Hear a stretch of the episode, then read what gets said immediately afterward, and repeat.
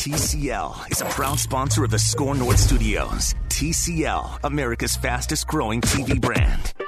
I always enjoy bringing you the latest. This is The Scoop. The Scoop. It's The Scoop with Doogie.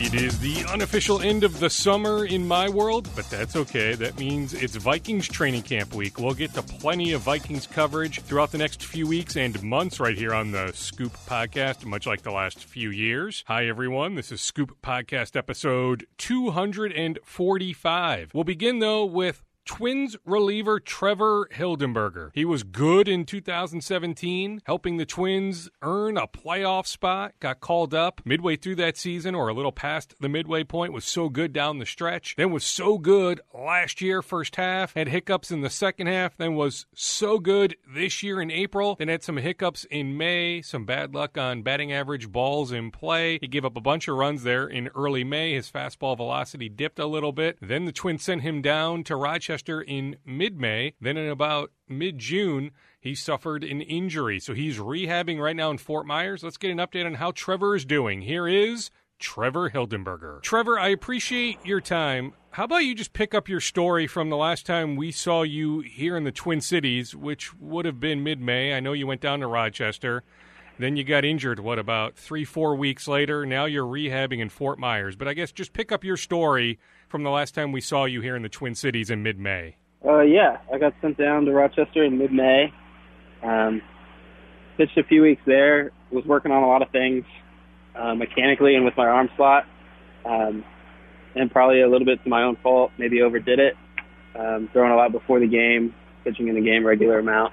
Um, developed a little forearm strain and um, thought I could knock it out while I was in Rochester, but had to come down to Fort Myers. Um, the staff down here has been great, getting me strong and healthy. Uh, now I'm building back up.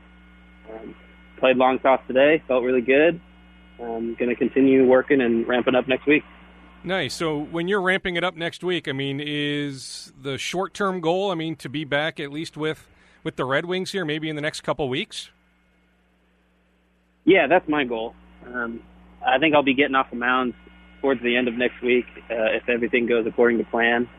Um, and then get some outings under my belt, maybe down here, and then hopefully back in Rochester in uh, August at some point. How frustrating has it been, Trevor? Yeah, it's always frustrating when you're hurt. Um, you want to be helping your team. You want to have um, a good, healthy year. I think the best ability is availability. Um, and then if you're not able to play on the field, it's hard to contribute to your team. So um, being hurt is frustrating, but um, it's part of the game. You kind of have to um, deal with it as it comes and and hope it doesn't last too long and, and get healthy and strong again. On that point, Trevor, availability, I mean, you pitched so much in particular last year, but certainly in 2017 as well. I mean, any sense that the way they used you last year, all the appearances you made, might have something to do with the issues you're dealing with now? No, I don't think so. Um, you know, I made it through last year perfectly healthy. Um, I think I pitched around 70 times, and um, the way I was being used this year, I felt great. Um, I think when I was sent down to Rochester and um, was working really hard on, on the stuff I needed to work on in order to get back to the big leagues. Repeating my delivery, arm slot, having my sinker sink again, um, all those sorts of things. I probably threw too much and uh, put a little too much stress in my body. But before that, I was feeling I was feeling a okay. Although as long as I was in I was in Minnesota. On all those things you've been working on mechanically, or certainly were able to work on before you headed to Fort Myers, I mean, did you feel like you were making progress? And I mean, do you feel like you pinpointed what the issues were there when you had some of those some of those hiccups in early May up here? Yeah, I did. I did feel like I was um, making progress, and we we pinpointed what was wrong.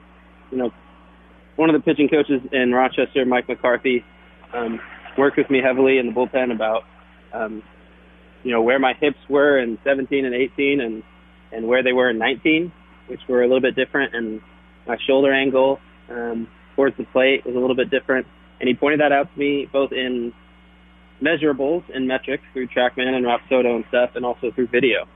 Um, so him and Stu Cliburn and I worked really hard. Um, I was still in contact with Hef and Wes while I was in Rochester. Um, and they made it clear like they made all tools and all data available to me. Um, it was really a collaborative effort, and I felt like I was was definitely taking steps in the right direction before I went down with this injury. Does it just blow you away? I mean, all the technology, all the information that is available to show you exactly what you need to work on? Yeah, it's crazy. Uh, I think it's a huge advantage. You know, some people might get in their own head about it. I know you can overwhelm yourself with data and uh, video, but for a guy like me who's trying to make adjustments and and get back to a form where I was having success, um, it was super helpful. It was you didn't have to just rely on on feeling it, on intuition and how your body was feeling and how it felt off the mound that day. You could actually look at it measurably and say like, hey, you're you're rushing a little bit, or your front side's flying open, or something like that. Um, and this is the cause and effect. This is the effect it has on your pitches. Like this is why you aren't repeating the way you used to, or this is why pitches aren't moving the way you want them to, stuff like that. So um, the technology has been a huge advantage, and and uh, I can't wait to get back to working on that real baseball stuff. And after I'm healthy. Speaking of having just so much information at our fingertips, I did notice that earlier this year your fastball velocity was down. I mean, does that circle back to some of your mechanical? I guess you know the adjustments you make now. I guess the way to put it, Trevor, would be the mechanical adjustments you're making now. Will that allow your fastball to get back to 89, 90 miles per hour? Yeah, that's the goal. I think uh, both movement and velocity were, was affected by my mechanics. I think um, it's such an important and delicate kinetic chain from the ground up. Um, pitching, especially my delivery, um, if one thing in that chain is out of whack or or not in the right timing, uh, it can have a drastic effect. You know, a couple inches in your delivery at the mound can have a foot and a half difference when it gets to the plate. So, um, I believe that was part of it. You know, piggybacker, expound on that. I mean, you know, we obviously know about your unique delivery, but I mean, how much of it is that compared to, I mean, I don't know, let's use like a Taylor Rogers, for example, maybe a more conventional, you know, delivery. I mean, just how much different is it with your mechanics with your delivery? Um, some of it's different, some of it's similar. I think, you know, pushing off the mound is really similar, and where your hips want to be is really similar. It's just the shoulder angle might not be something that a guy like Taylor Rogers looks at. Um, but one thing for me is that I don't have overpowering velocity or overpowering stuff that uh, allows you to get away with some mistakes. So I really need to be um, on top of my fastball command and fastball control and movement. Um, when you throw 88, 89, and it's not moving like you want it to, and it's 86, 87 instead, um, 87 flat in the big leagues is, is tough to get away with. So um, trying to get back to that that velo and movement and, and command and hopefully get back to getting out. Trevor, we all understand that baseball, a season, is a marathon, not a sprint. So, I mean, is the end goal? Hopefully, you get back to Rochester here in the coming weeks. You make the changes you needed to make. You get back to being the Trevor Hildenberger we saw, you know, end of 2017, you know, the first half of 2018, and eventually we see you back up here, whether it's mid August, late August, or September? Yeah, I hope so. That's the goal. Um, my goal is to make it back to the big leagues and contribute to this team down the stretch. You know, it's been a lot of fun watching these guys tear up the league and uh, through the first half of the season. Um, now that they're in the second half, it's it's a big push. You know, um, it's a lot of baseball left, uh, and I hope that I can contribute at some point. I mean, are you locked in? I mean, do you get your work in in Fort Myers in the morning? Then you know, like let's use Thursday night for example. Eddie Rosario hits the big home run. The Twins win the the opening game of the four game series against Oakland. I mean, are you watching whether it's on your iPad or on your TV just about every single game? Oh, 100%. Uh, I love watching my boys play, and um, watching them have success is, is the best feeling ever. Watching Taylor Rogers lock down two inning saves like three times a week has been incredible. Um, and obviously, the power that our lineup has shown has been so much fun to watch. Um, I was on my phone in bed last night watching, staying up late watching um, us have that come behind, come from behind victory against Oakland. Um, I got my little MLB.TV um, app login info uh, all set. So yeah, I watch as much as I can. When you watch Taylor Rogers, what do you feel like makes him so good, so effective? Um, obviously, I think he has two plus pitches. I think his 93 to 96 two seam fastball is really, really good. Um, and obviously, the slider he's developed over the past year, year and a half, uh, has become devastating. You know, he used to throw that curveball a whole lot. It was around 77 miles an hour. But now this slider is just nails. Um, before I got sent down, me and him were catch play partners, and and playing catch with him was the easiest thing ever. He hit me in the chest whenever he wanted, all the time, every throw. I never was chasing balls. I never had to jump for him or catch him on a short hop. Um, he's got really good command. He knows what makes him good. He knows how to get hitters out. He knows how to make adjustments. Um, I think he pitches lefties and righties exactly the same. I mean, he has success against them. Similarly, he doesn't pitch them the same. Mm-hmm. Um, but yeah, he's uh, not only does he have good stuff, but he's got a good brain in between those ears. So uh, he's going to be a good reliever for a long time, and I hope we uh, we capitalize off that. We'll leave you with this, Trevor. I mean, how much are you paying attention to what Derek and Thad are trying to accomplish? I mean, whether it's you know mashing on social media or going to MLB trade rumors. I mean, with the trade deadline fast approaching, are you curious to see? I guess specifically what arm or arms the front office adds.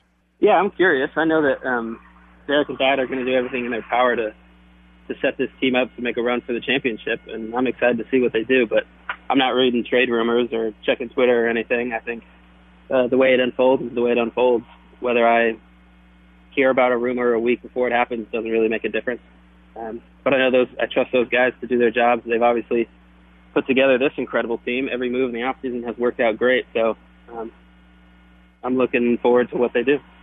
Trevor, thank you for doing this. We wish you nothing but the best, and hopefully, we see you back here in the Twin Cities in the very near future. Uh, appreciate it, Darren. Thanks for calling. I hope to see you back in the Twin Cities too. Trevor Hildenberger, one of the good guys, and I think we forget oftentimes how good he was back end of 2017, front end of 2018, then in April of this year. His stuff can still play if he's working through those mechanical issues. I would not forget about Trevor Hildenberger helping the Twins bullpen, whether it's the end of this year or sometime in the future. On the Twins adding an arm or two, I still see it happening. I'll give you the latest I have after I play back a conversation I had with Twins Chief Baseball Officer Derek Falvey. I talked with Derek on Monday afternoon at Target Field.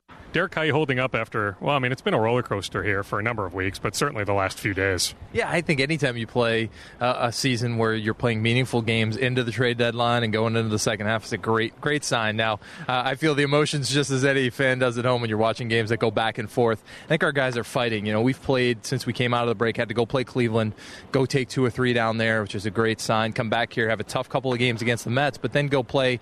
I mean, the Athletics have been playing about as good a baseball as anybody in the game. So we've played two really good teams. You know, to start out the break, the Mets were playing pretty well when we saw them. We're going to continue to see that here with the Yankees, but we just got to keep keep fighting. I mean, I suppose if I had told you on March 25th that at about the 100 game mark, you'd be 22 games over 500 you'd be in first. You really wouldn't have any significant injuries. I'm guessing you would have said, "Okay, I'll take that." Yeah, sign me up, right? I would say that if you're playing meaningful games now, with the, as you just said, with the record we have, with what we've accomplished to date, we've weathered the storm to some degree with some injuries, keeping guys, trying to get everyone back on the field. You know, we're excited about Byron Buxton continuing to progress back toward the field. We've had some other setbacks along the way, but I think that if we're at full strength, playing the way we need to be playing, we can compete with anybody out there. Are you surprised though? I mean, maybe it's just a lot of the Indians playing like at 120 win pace, yeah. but that the fact in about what five, six weeks, they've made up about eight games. You know, not surprised, right? The, the, reality of a season is we, we have to go out and take care of our business. We, we can't control what Cleveland does. We knew they were a good team. We knew that uh, early on maybe they didn't play to the best of their abilities. They've played about as well as anybody in the game the last four to five weeks, as you've said. But I think our, our goal now is to continue to just focus on what we can control, which is play the best baseball we can. And at the end of the day, we got a lot of games left with them. Uh, we've got a lot of games left in our division, so hopefully it puts us in a good position going into September. You brought up Byron Buxton's name. What is the latest on Byron? Yeah, Byron continues to progress back from his concussion-like symptoms, and uh, he threw and, and, ran and moved around again today. Feels really good. I think we're progressing back toward. There's a final stage in those concussion uh, protocols that need to be cleared at the major league level, not at the team level. So I think uh, I'm hopeful that we are talking through that over the next couple of days. Okay, but not in the lineup today, maybe not in the lineup tomorrow? Yep, not in the lineup today, not active today. Uh, we'll see about tomorrow. I think if everything goes well today, we could see something moving as quickly as tomorrow, but I'm hopeful at, at worst, maybe uh, the middle of the week. And then CJ Cron back on the injured list with the thumb injury? Yeah, CJ, we gave him a little bit of downtime there on the last IL placement to uh, give him some time to rest it and see how his thumb felt after that. You know, he had a couple of times now where he swung and it didn't quite feel where it needed to. Uh, we went and pr- proceeded with a little bit more aggressive form of treatment the last couple of days to get him in a good place. It's going to take him a little bit of downtime here over the next uh, seven days or so, but we fully expect that this approach, hopefully, will put him in a much better position going forward. How happy are you with Miguel Sano's body of work the last three weeks? I think what Miguel has done, we all we all hoped we'd see this of Miguel. You know, a consistent play up here. He's physically in a good spot, continues to put his body in a great place. He's played good defense over there. But I think what's really stood out for me is the quality of the bats. You know, he seems to have such a good feel for the strike zone right now. I think we've seen at times in the past guys with heavy right-handed sliders may you know may get to him a little bit more. You know, he's laying off those pitches from some tough pitchers and then taking some big at bats. That home run the other night to you know in a big spot late in the game.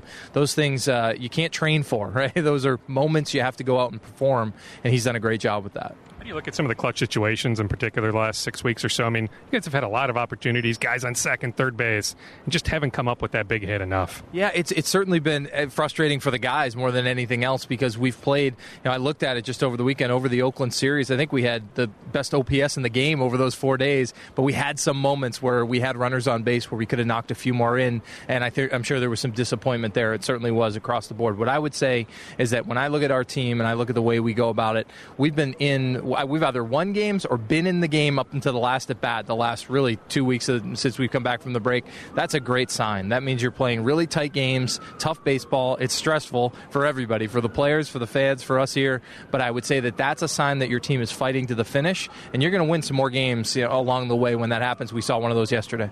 Call me nuts. I think you're actually getting the Yankees at a fun time.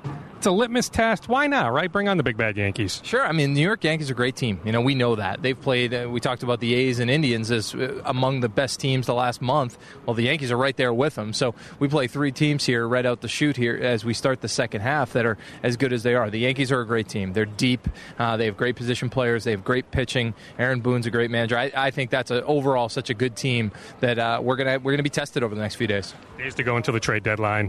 Where are things at right now? I, I think it's you know this time of year I always look back and see what transpired a year ago at this time. And I think, uh, un- unfortunately, sometimes we want it to come a little more quickly. The reality is, as we get closer to the deadline, more more activity starts to shake out. There's a lot of conversations happening, uh, not a lot of tractions, uh, quote, so to speak. But I would say that we'll know a lot more, uh, you know, in those five days leading into the deadline. Is my guess. What about you guys setting the market? I mean, have you thought about, hey, we'll be aggressive, we'll make them an offer that they just can't refuse? Yeah, I think you know it's something that we've talked about, and maybe at times have have done. And I think that uh, unfortunately it takes two sides to make a deal, and you can't necessarily control the other side. You know, we know that over the last few seasons, for whatever reason, those last few days going into the deadline is when most of the activity occurs. Certainly, there are a few trades prior to that, but uh, I would expect that uh, the the market dynamics will be really consistent with what it's been before. I mean, is it a matter of when, not if, that you are going to make at least one trade, if not multiple? Well, I think you, you never can stamp anything right now until anything's actually concluded. I, you know, we're actively working that market to try and find ways to, to improve this club. I do believe that the, the core of our team going forward and the core of our success, whatever success we have the remainder of the year, is going to come from the group that's in that clubhouse right now. Now, supplements to that group, that's our job in trying to figure out how we can find it. But I, I fully expect that we're going to have some really good conversations coming up here soon uh, that will lead to some opportunities for us to improve the team. Is the number one need pitching? I mean, is it somebody to start and you'd move somebody to the pen? Is it a reliever? Is it multiple relievers? Well, I think you're talking about all the things we're talking about, which is how do we most impact the team? And sometimes it's uh, maybe not always in the most orthodox fashion. You might think that it's one type of player at one position or one location. You know, we may think about, as you've said, if there are ways to add to our starting rotation, our pitching depth. Is there a way to add to the bullpen at the same time? Uh, those things are all part of the equation, and uh, we'll continue to, to to look through it. But I would say that we're focused more on the pitching side right now, probably than we are on the position player side. Doesn't mean something that will come, could come up, but I would say that right now we're focused on how do we improve our overall pitching depth you be open minded to moving somebody off the 25 man roster? Like if somebody said, hey, we like that player, we'll give you this, this, and this, but we really want that player, but he's on your 25 man. Yeah, I, you know, I always I view it this way. We can't say no to anything without knowing what it is, right? And, and what the alternatives are. And I think that it's always hard, certainly, to trade off a major league team. Uh, but anytime you're doing deals, you're giving up value, and it's painful regardless. So I just think we need to hear out any team's potential proposal, opportunity, see where the matches are in terms of need and fit on both sides and what clubs are looking for, uh, and we'll work to conclusion. But our goal is to try and put this team in the best position it can be in going forward, and, uh, and, and we'll see if we can find matches to do so called a Cody up, but not Cody Allen. What are the reports about Cody Allen? Cody continues to progress. I think you know he, he, certainly didn't start off the way he wanted to this year in Anaheim. I think he knew some things were a little out of whack, uh, mechanically or otherwise, not quite where he needed to be. Uh, he's continuing to progress. We had some plans in place early on to try and get him to where to where he needed. Uh, over the last couple days, you know, dealt with a little bit of stiffness, uh, you know, because stiff neck, kind of slept on it a little bit funny once. Uh, but outside of that, you know, he's he's starting to show some signs of what we really want him to see, which is consistent command and consistent pitches. I know the kid as, as well as anybody, and the competitor he is. I'm hoping we're putting him in the best position uh, to be successful going forward, and that he can be an option at some point for us. And I'll leave you with this: the Cody that's here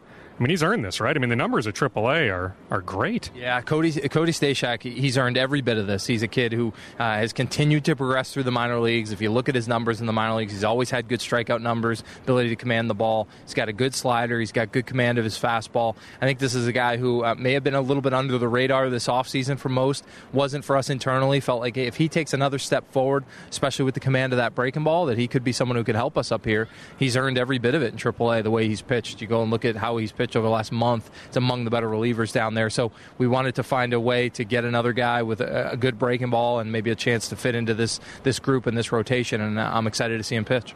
Twins Chief Baseball Officer Derek Falvey. I appreciate his honesty and his openness. He brought up the name Aaron Boone. Actually, after Derek Falvey took over the Twins front office, he had interest in hiring Aaron Boone. So he's not lying when he says that the Yankees have a great manager. He really has a healthy opinion of Aaron Boone. All right, on the trade front, where to begin? Late last week, Jon Paul Morosi, who does a great job covering Major League Baseball for MLB Network for MLB.com, tweeted that the Twins had a scout at that Mets Giants game, Syndergaard against Bumgarner. Guess what? And I get it.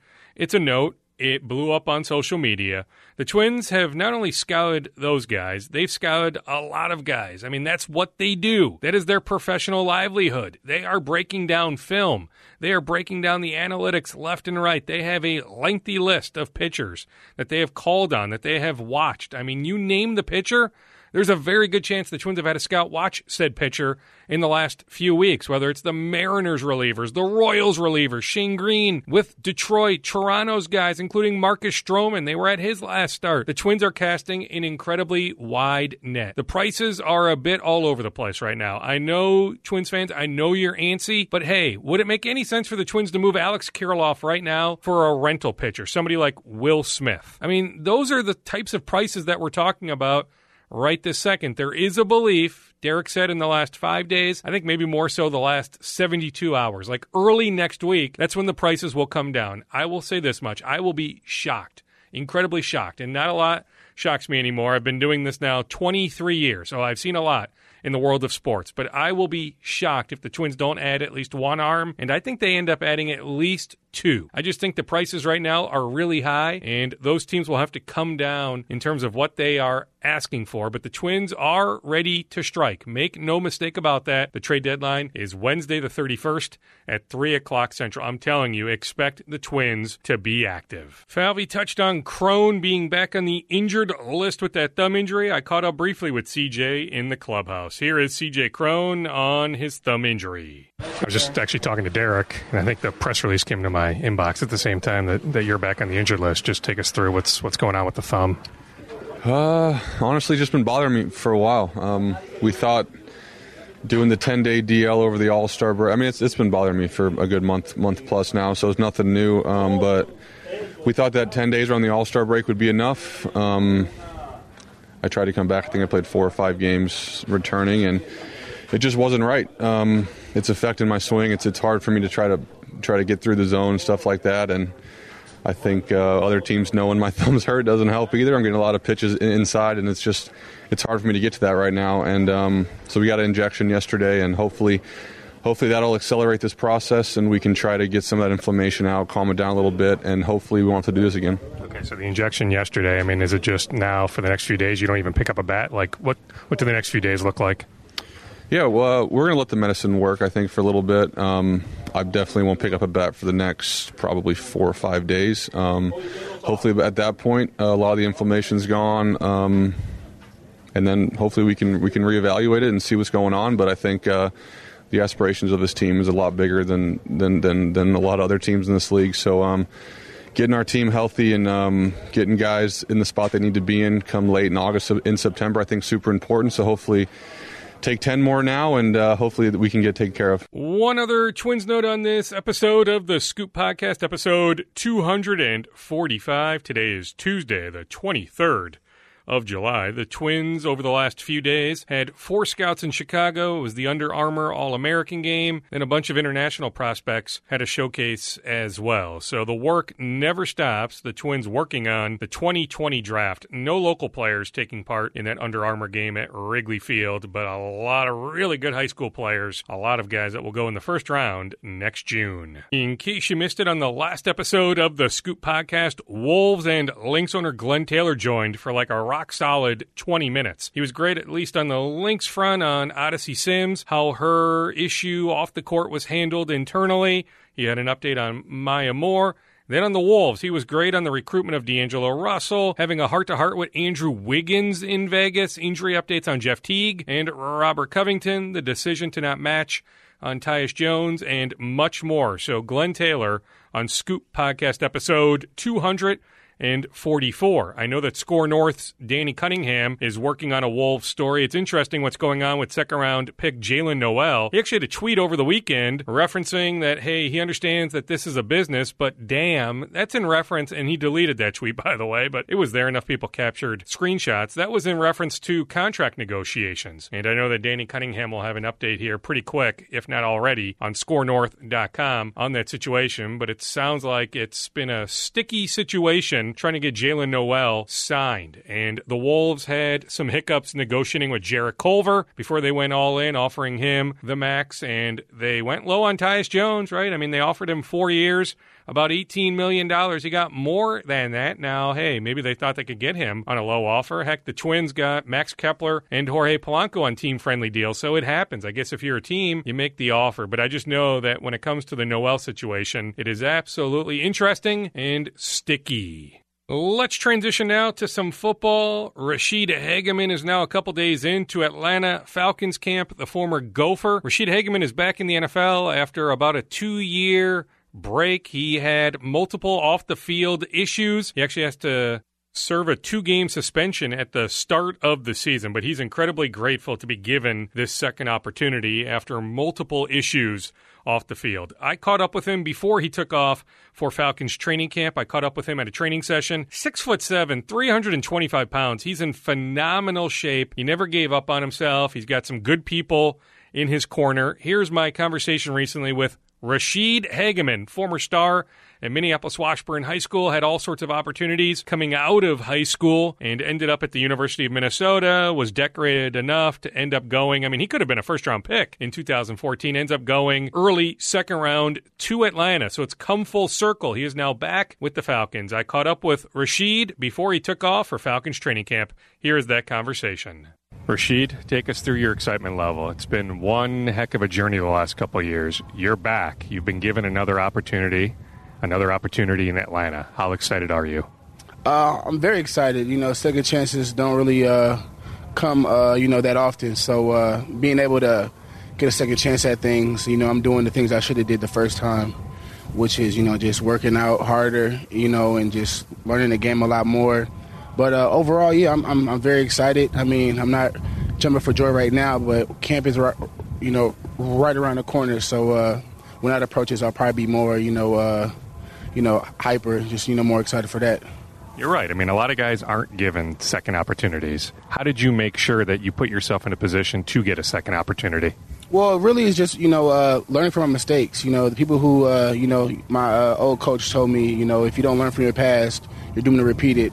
So just uh, set myself up, you know, for uh, you know the you know the future, and just being able to learn from my mistakes and learning about the perception of athlete. You know, obviously we're under the microscope, so just uh, understanding that and just moving different. When you say understand, I mean, what have you done to work on yourself to really fully understand what it means to be a professional athlete? To be honest, I've uh, kind of, um, uh, you know, classes. I took a lot of classes, you know, just to learn about, you know, uh, ways to prevent, you know, uh, different situations. And I feel like a lot of athletes are too uh, too prideful to do that, you know, to ask for help.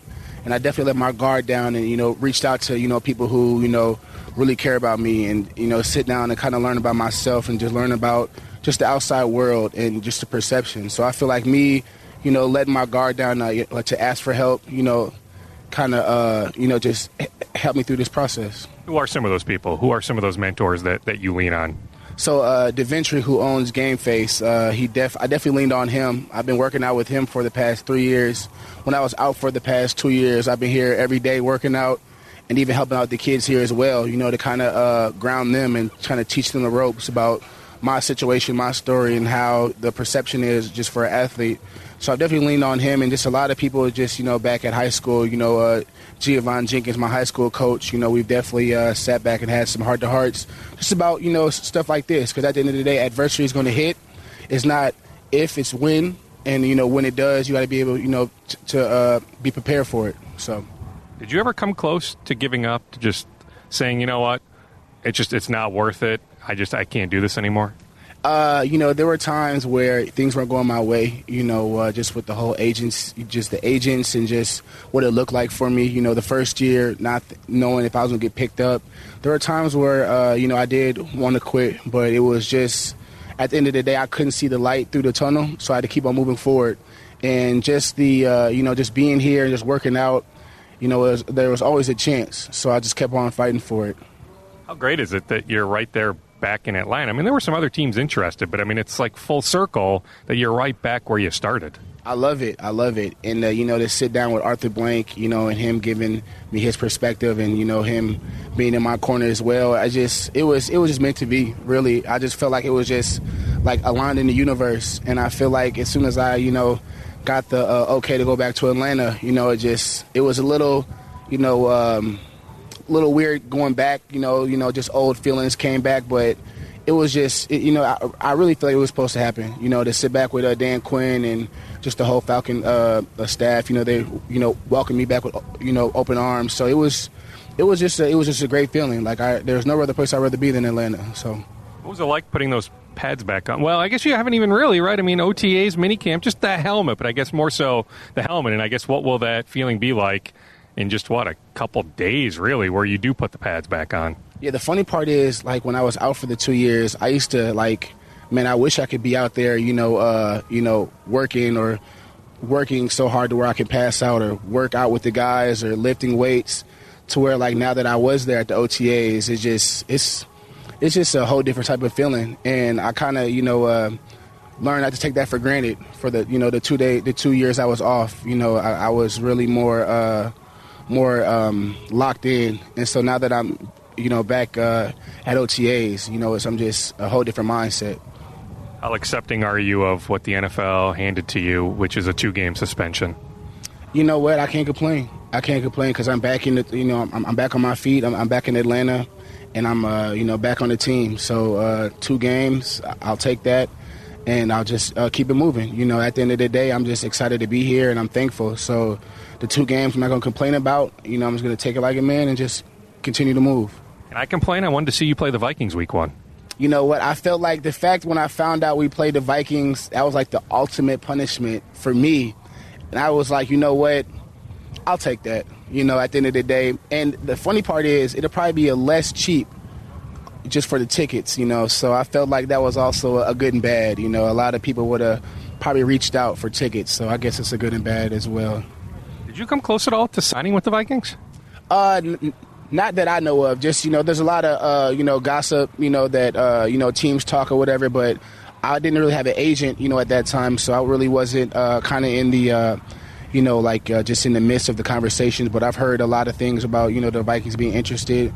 But you know, as soon as you know the Falcons, you know, you know, pulled their plug, you know, they definitely reached out. So I got more of a connection and more of you know just a conversation with the Falcons than I did with the Vikings player wise, I mean, what do you still have in you? I mean, can you play both defensive tackle positions? Are you more a three technique or more a nose tackle? Just where are you at player wise right now? Player wise, I mean, you know, I'm, I'm playing inside, man. You know, I'm definitely uh, inside, you know, I mean, just with the trenches. So uh, zero technique to three technique. I mean, and I'm just more of a vet, you know, just kind of in my mindset, just how to take care of my body and just what to prepare for, you know, so I don't really have any more distraction. You know, I kind of you know, like I, I, always tell my guys, like the two years I was out, I really had to, you know, uh, you know, uh, work out my mind. You know, I was mentally uh, stuck, you know, just with everything that was going on. But to, to answer your question, uh, zero technique was where I feel like comfortable going one on one with the center. But just clogging holes and you know uh, getting pressure so the quarterback's uncomfortable. That's my job. And physically, I mean, you look to be in great shape. I mean, I guess with the less wear and tear of the last couple years, just from a physical standpoint, you feel like your body is in a really good spot. Well, I mean, when you work out for two years and you watch, you know, your guys play, uh, you know, um, play, you know, NFL on the TV or whatnot, you know, it's, it motivates you. And I've been working out hard, like, you know, almost every day, you know, because I didn't really have nothing to do other than uh, stay in shape.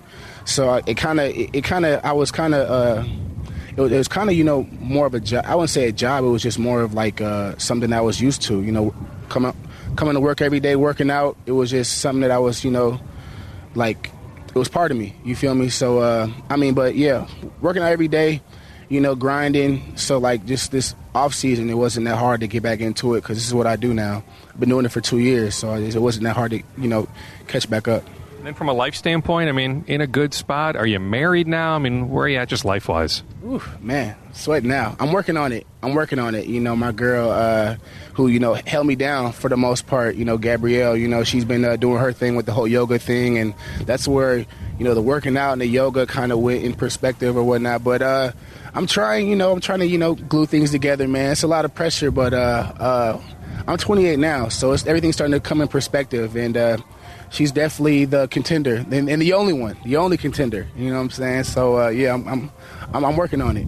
Working I'll leave you with this. It's an easier one. How much do you pay attention to your alma mater? I mean, how happy are you that, that the Gophers finally got the axe back at the end of last year, and it seems like PJ Fleck has the program on the rise. You know what? Fleck's uh, got a whole different uh, you know vibe there. You know, he just you know just with his recruiting as well. He's he's got a, a, a lot of uh, top star recruiting.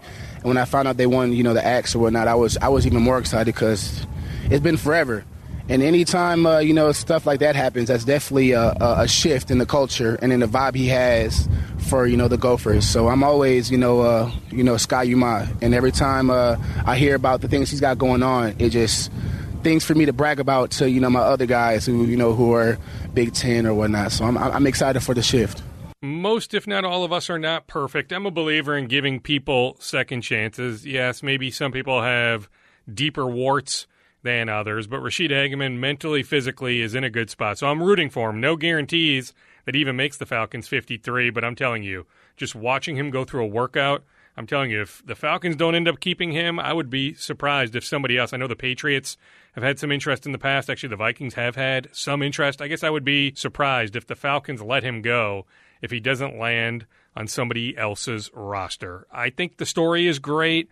Just him overcoming so much, not playing in the NFL for a couple years. So many guys would have thrown in the towel, would have said, I just can't do this physically, mentally anymore. But he stayed motivated. The number one guy, he brought up the name, the number one guy that kept Ra'Shede motivated is the owner of Game Face Training here in the Twin Cities. It is Deventry Jordan. Here is my conversation with Jordan on him getting Ra'Shede back to a really good spot. Ra'Shede looks like physically he's in a great spot. Talking to him mentally, he's in a great spot. I mean, it seems like he's ready to rock and roll for training camp. Yeah, he is. Um, he's really focused, and you know, I I think that sometimes when you fall down, you know, the only way is up from there. So uh, he's extremely focused. He's ready to go. He's going to be a big contributor this year for his team. When you say fall down, though, oftentimes those who fall down stay down. How did you play a role in getting him to stand up? Well, you know, it was. it's a funny story. Um, it was a it was it was a long process. There was days that, you know, he came in and didn't want to work out, and you know, there was other people that kind of went through the same similar situations that he went through that were give, given opportunities. And, you know, I just have to tell him like, listen, your journey, your path is going to be different. Um, there's a reference that I always use. I said, um, the miracles are made and not what you've lost, but what you have left. I was like, you know, we just got to keep grinding. Your opportunity is going to come. I mean, how did you know, though, the opportunity would come? A lot of guys aren't given a second chance. You know, when you meet a guy like Ra'Shede and you see the way that he moves and the way that he plays football, he's 6'7, 325 pound guy who moves like a wide receiver. You know, I knew somebody gave him an opportunity. I mean, does he look like the guy that coming out of the U? I mean, heck, he could have easily been a first round pick, mm-hmm. ends up getting to the second round. But I mean, he was he was one of the elite prospects that particular NFL draft. Does he remind you of the guy back then? He reminds me of a better person now. Um, he's stronger, he's more physical, he's more agile, and he's smarter. Let's put a bow on this episode of the Scoop podcast going on three and a half years strong. I have some conversations on future Scoop podcasts with Adam Thielen. I was at Adam Thielen's workout the other day. Also, there was Ryan Connelly. Also, there was, well, former Viking offensive lineman Bryan Witzmann, but I didn't talk to him. But J.C. Hassenauer, Eastridge High School, Pittsburgh Steelers Center. So I have conversations with Thielen, Connolly, Hassenauer. I cut up recently with one of my neighbors, Anders Lee of the New York Islanders, on re signing with New York. I was at a workout recently with Nick Bjugstad of the Pittsburgh Penguins. So lots of cool interviews to get to in the coming days and weeks here on the Scoop podcast, plus plenty to track when it comes to the Twins trade deadline. And I'll be at Vikings training camp almost every day for the next handful of weeks. So I'll have plenty, presumably plenty of Vikings content to bring you. And there's always something going on with the Wolves, even though this is a little bit of a downtime, but the roster is ever changing. So we'll make sure that we pay close attention to that. Gophers basketball, Gophers football, so much going on. We'll try to cover as much as we can right here on the Scoop podcast. And if you're a big Wild fan, I had a conversation with Bruce Boudreau on this podcast going back about a week, week and a half, two weeks. Bruce was phenomenal on all their happenings this summer. So we try to cover every single team in town to the best of our ability. Thank you so much for checking out the Scoop podcast. Did you know that 61% of pet owners feel more prepared to be a good pet parent after testing with Embark? Embark your dog with Embark's dog DNA test to get hundreds of actionable health insights. You can be proactive with their health and work with your vet on a personalized care plan. Go to embarkvet.com and use promo code DNA, that's DNA, to get $60 off an Embark Breed and Health Kit or Purebred Kit with free shipping. That's promo code DNA to save today. Geico asks, How would you love a chance to save some money on insurance? Of course you would. And when it comes to great rates on insurance, Geico can help. Like with insurance for your car, truck, motorcycle, boat, and RV. Even help with homeowners or renters coverage. Plus, add an easy to use mobile app, available 24 hour roadside assistance, and more, and Geico is an easy choice. Switch today and see all the ways you could save. It's easy. Simply go to geico.com or contact your local agent today.